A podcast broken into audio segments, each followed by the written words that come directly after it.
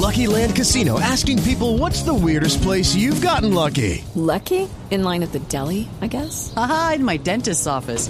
More than once, actually. Do I have to say? Yes, you do. In the car before my kids' PTA meeting. Really? Yes. Excuse me, what's the weirdest place you've gotten lucky? I never win and tell. Well, there you have it. You can get lucky anywhere playing at LuckyLandSlots.com. Play for free right now. Are you feeling lucky? No purchase necessary. Void where prohibited by law. 18 plus. Terms and conditions apply. See website for details.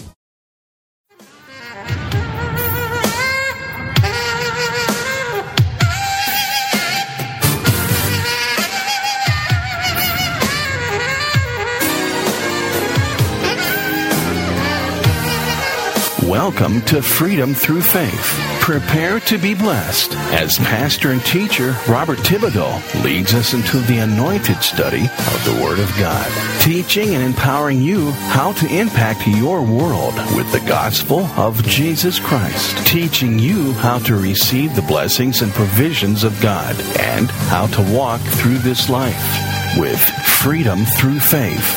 And now, here's Pastor Robert Thibodeau. We now rejoin today's message already in progress. How many of you would be willing to take off half a day and meet at the church and pray for three or four hours for revival? Hmm? I bet not many. I bet if the pastor said that he was going to start a 1 o'clock to 5 o'clock revival this Friday, and would you take off work and come meet him at the church? There would probably only be one or two people, and those would be the one or two people that always come to whatever the pastor asks for. Amen. You see, this man, after he spent the entire afternoon in prayer, the man felt led to go talk to his pastor and ask him to open up the church next day, the very next day, for a special service. The pastor tried to talk him out of it because it was a work day and he was afraid nobody would show up. But the man kept pressing him, so eventually the pastor reluctantly agreed to do so. The next day, when it came time for the service and the pastor walked out, he was shocked to see that the church was completely full. He didn't know what to do since he had not really expected anybody to show up, so he didn't even prepare a message. So they all just sat there in silence for several minutes until one man broke out and started begging for someone to pray for him. Others did the same. Before they knew it, revival had broken out and people's lives were being changed. Take note of this, pastors. The pastor did not preach. Sometimes, as Abraham Lincoln once said, sometimes it's better to remain silent and thought a fool than to speak up and remove all doubt. Amen. Most pastors think they are the gifted orators from God, that they have a gift to speak. It's not so. You should be the mouthpiece of God while in the pulpit.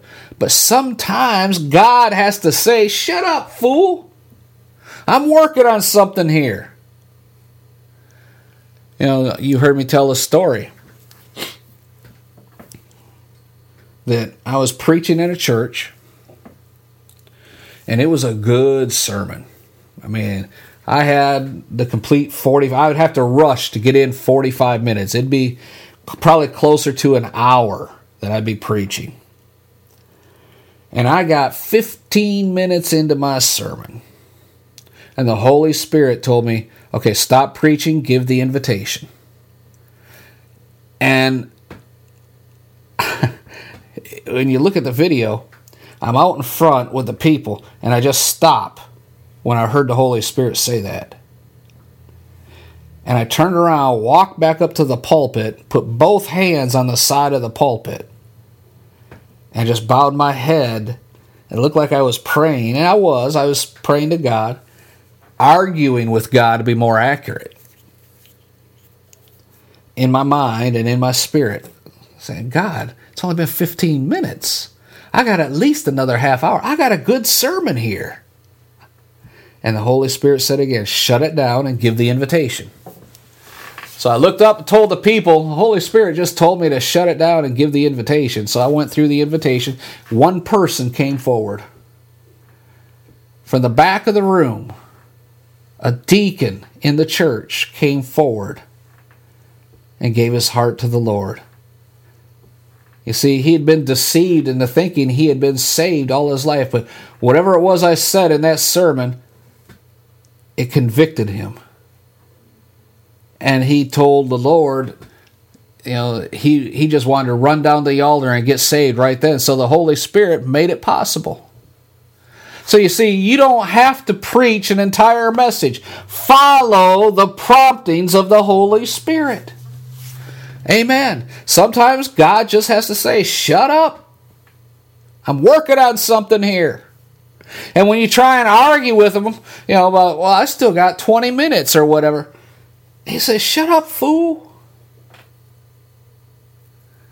And you can either obey God or not. If I would have ignored what the Holy Spirit was saying and kept on going, the devil would have talked this deacon out of doing that.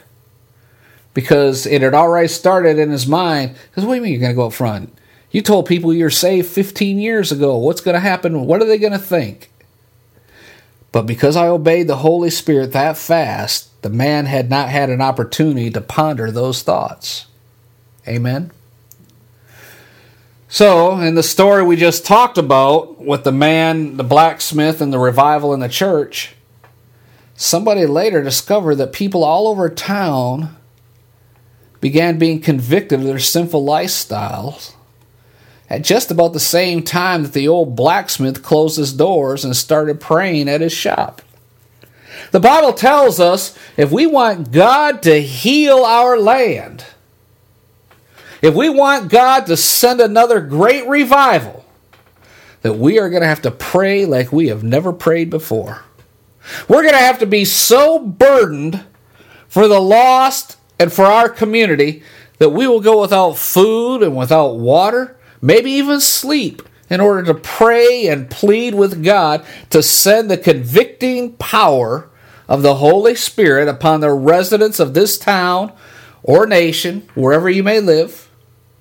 Now, I don't know about you, but I know I need to lose some weight, and I'm working on it. I know I need to eat healthier and get some exercise. I'm working it.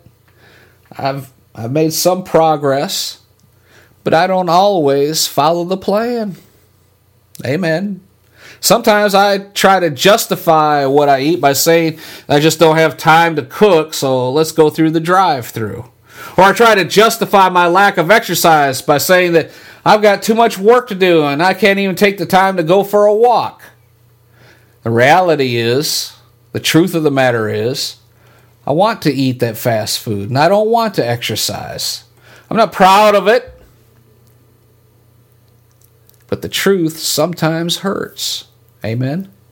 If you are being honest with yourself, you do the exact same thing.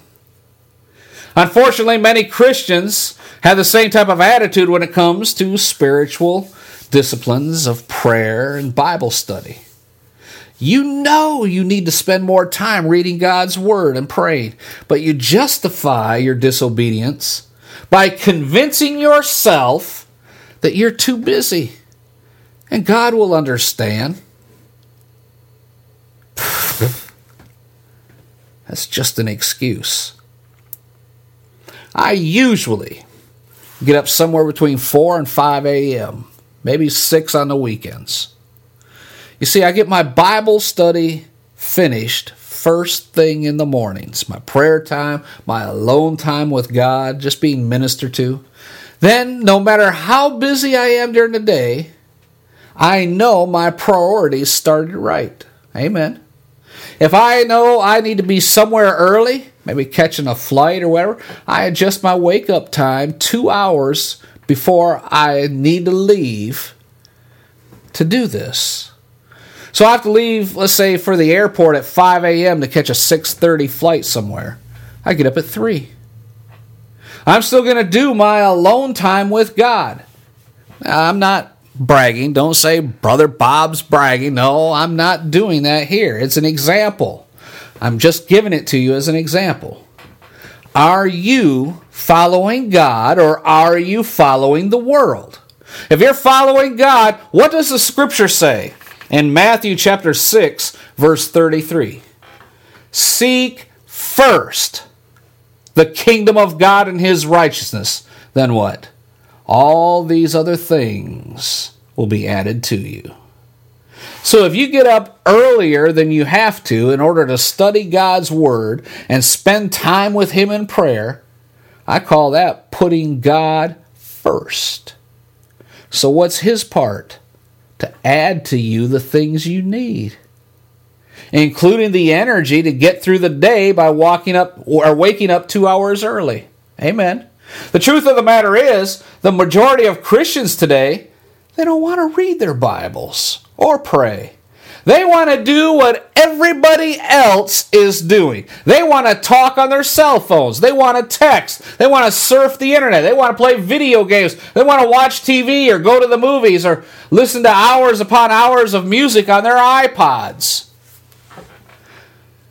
Maybe, just maybe, we need to be reminded about what Paul said in Romans 12, verse 1 and 2. He said, Do not conform any longer to the pattern of this world. Be ye transformed by the renewing of your mind.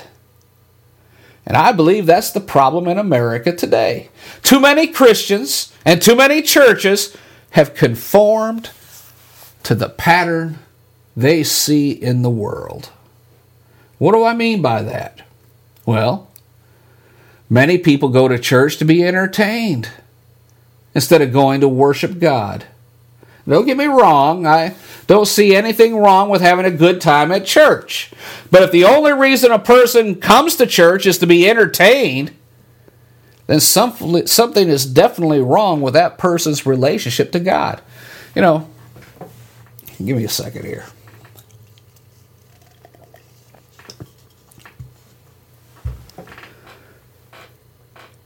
Some people will use the excuse of going to church for the worship service because it's a famous church or, or, you know I'll just I'll, just call them out. I'll use the name Hillsong Church from Australia. Darlene Zschech made them famous. And people would go to church to listen to Hillsong's music they forgot about whatever the sermon was about because they were just there for the music. Then on the other end of it, I remember uh, Jesse Duplantis was coming to Austin, Texas. Jesse Duplantis, if you're not aware of it, he's a very famous preacher who is able to tell stories that just have you laughing at the gut. It's like a comedian but the messages that are contained in his stories really hit home. He uses the the comedic effect to get people to drop their guard, and then he hits them with the word. Amen. He was coming to Austin. And we went down there and they had the normal worship service in the beginning, but everybody was there to see him, the comedian. They wanted to be entertained. That's what I mean by people go to church to be entertained. Amen. If the only reason a person comes to church is to be entertained, then something is wrong with that person's relationship to God. If a pastor or any other person in the church does or says anything for any other reason than to glorify and magnify the name of Jesus Christ, then he or she is sinning against God. If you or someone says, church was boring today, then you were there for the wrong reason. You are to go to church to worship, not to be entertained, to worship. If you, as a pastor or preacher, during the course of your sermon prep, or as often happens to me, is when I'm preaching, in the middle of your sermon, God gives you a word to say, and then you begin to question yourself. If I say this, Sister so and so is going to get mad, or brother so and so is going to be offended. Some people may actually get up and walk out. That's going to impact the offering because it hadn't even been collected yet. If you find yourself saying things like this, it's for that person God is wanting you to speak. Sometimes the best wake up call is a good slap in the face. Amen. Well, Brother Bob, what happens if they get offended and leave the church? What's that to you? What is that to you? Do you serve God or man? If God tells you to say this, and you say, Thus saith the Lord, and you let it rip, and three quarters of the church goes, I ain't sitting here for this, and they get up and walk out. What is that to you? If you are doctrinally 100% correct and you know that the Holy Spirit has told you to say this, what is that to you? Well, Brother Bob, there'll be sheep without a shepherd. No, they won't. Half of them will come back anyway. The other half will go find another church. Maybe God's trying to get them out of your church and into the church He wants them to be in. Well, what about the offerings, our budget, blah, blah, blah, blah, blah, all this stuff? Uh, do you serve God or man?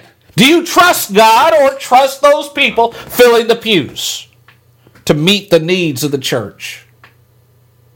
Amen?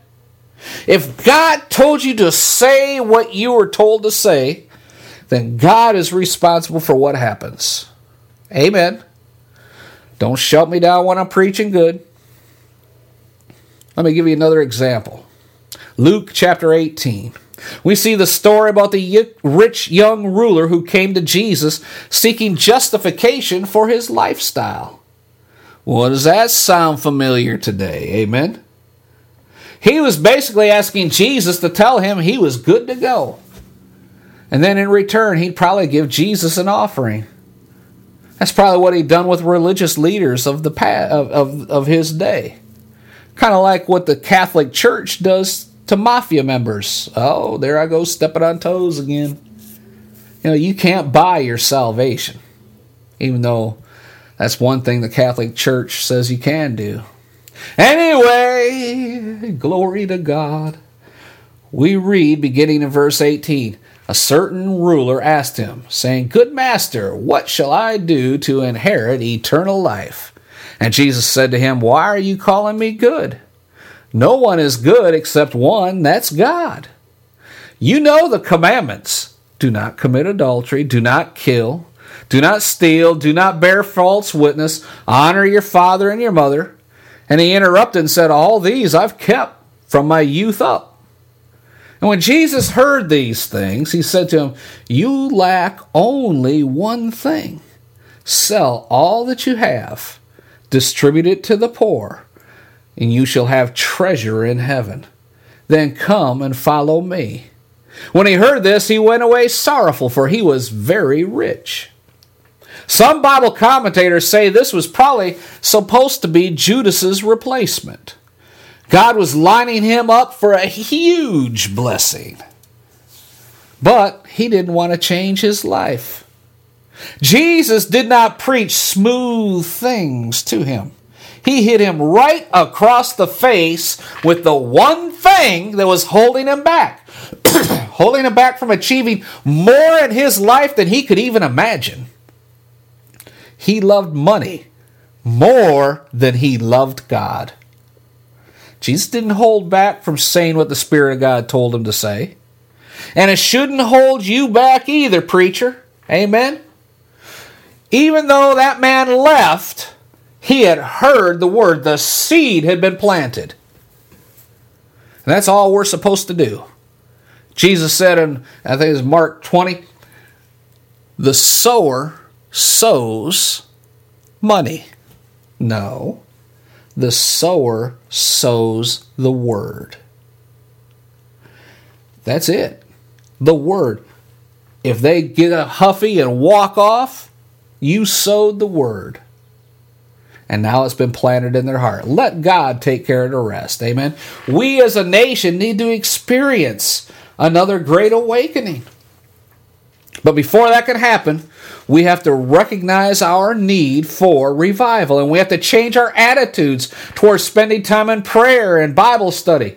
You know, in Deuteronomy 29, it's recorded that God said, even though the temple was very beautiful, that if the Israelites turned their backs on him, that a day would come when people would pass by its ruins and say, Why has the Lord done such a thing to this land and to this temple? Verse 25 says, Because they have forsaken the Lord, the God of their fathers, who brought them out of Egypt they embraced other gods, worshiping and serving them. That's why he brought all this disaster upon them. In the 28th chapter of Deuteronomy, it also has something important to say to us about God's covenant with the nation of Israel. Verses 1 through 3 in Deuteronomy 28 says, If you fully obey the Lord your God and carefully follow all his commands that I give you today, the Lord your God will set you on high above all the nations of the earth. And all these blessings will come upon you and accompany you if you obey the Lord your God. Moses then lists several ways that God would bless the nation of Israel. He said that God would bless them economically, that their crops and their herds would be bountiful, he also said God would protect them from their enemies. And it's well documented that the forefathers of the United States founded this nation on Christian principles. And I believe that is the main reason that God has blessed the United States so much during the 230 plus years of our existence. We are, without a doubt, the richest, most powerful nation on the face of the earth. Our government, our way of life, our freedoms are envied by so many people around the world. This, in despite of the attempts of the current politicians who are trying to tear it down and destroy it. But I'm not going to get off on that subject. That's for another day. I want you to read with me God's warning to the nation of Israel. In Deuteronomy chapter 28, verse 15, he said, However, if you do not obey the Lord your God, and you do not carefully follow all of his commands, and you do not follow the decrees I'm giving you today, then all of these curses will come upon you and overtake you. And he then goes into great detail concerning the curses. He said he'd curse their cities and their fields. He said that he would curse their crops and their herds. He said he'd strike them down with diseases. And finally, he said he would cause them to be defeated before their enemies. And folks, I believe that the United States of America is at that point right now today. We are at the weakest we've ever been since the Vietnam War. Brother Bob, how can you say that? I mean, our military military is still the greatest in the world. I believe that. I served a good portion of my life in the U.S. Army. But if you find yourself fighting against God, I don't care who you are, you will not win. One Boy Scout anointed by God could defeat an entire army if God anointed him to do that. I don't think for even one minute that the God of Islam, Allah, is greater than our God. That is not happening. But I can read the Bible and see where God allowed other insignificant nations that worship false idols defeat Israel when Israel refused to obey. What makes the United States of America any better than the nation of Israel? Nothing. Not one thing. So if God did it to them and He had a covenant to protect them, if all they had to do was obey, and when they failed to obey, He allowed them to be defeated by small, insignificant countries, then the same thing can happen to the United States if we do not obey. Amen. Anyway, King Solomon and the nation of Israel did not heed God's warnings. Instead, they drifted away from God. In 1 Kings chapter 11 verse 4, It says, As Solomon grew old, his wives turned his heart after other gods, and his heart was not fully devoted to the Lord his God, as the heart of David his father had been. And it got so bad that the Israelites were actually sacrificing their own children to Moloch, the god of the Amorites, who can be referenced to the god of the abortionists. That's right, abortion is a form of worshiping a false god. But again, that's a sermon for another day. Now, as a result of their disobedience and sin, God allowed a civil war to split the nation into two. Then in 722 BC, he allowed the Assyrians to come in and completely destroy the northern kingdom of Israel. Isn't it a coincidence that Syria is again about to inflict punishment on, this time, the United States for our sins? You see, God never changes. Anyway, 155 years later, the nation of Israel still had not repented of their sins. So he allowed this time the Babylonians to conquer and completely destroy the city of Jerusalem, burning everything, including God's temple that Solomon had built.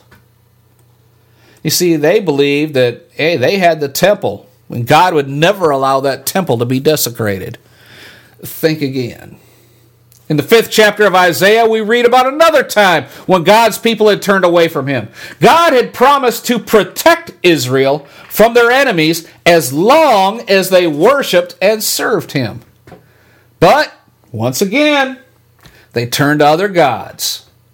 So in verse 5, he said, Now I will tell you what I'm going to do to my vineyard. I'll take away its hedge, and it will be destroyed.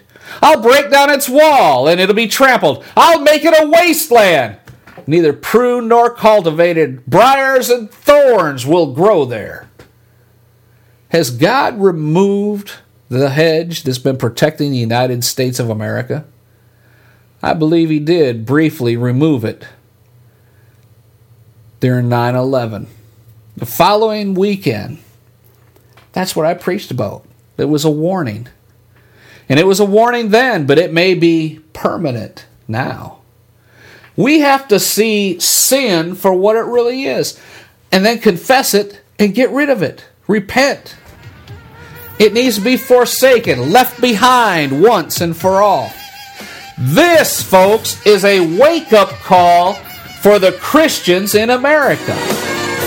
You have just heard a message of encouragement from anointed pastor and teacher Robert Thibodeau with Freedom Through Faith Ministries in Baltimore, Maryland. For more information on the Freedom Through Faith Ministries or to invite Pastor Thibodeau to your church, please visit our website www.ftfm.org. That's FTFM for Freedom Through Faith Ministries. Again, that's FTFM.org. Until next time, when we gather together around the Word of God, be blessed. And remember, we serve an awesome God. With the Lucky Land slots, you can get lucky just about anywhere. This is your captain speaking. Uh, we've got clear runway and the weather's fine, but we're just going to circle up here a while and uh, get lucky. No, no, nothing like that. It's just these cash prizes add up quick. So I suggest you sit back, keep your tray table upright, and start getting lucky. Play for free at LuckyLandSlots.com. Are you feeling lucky? No purchase necessary. Void where prohibited by law. 18 plus terms and conditions apply. See website for details.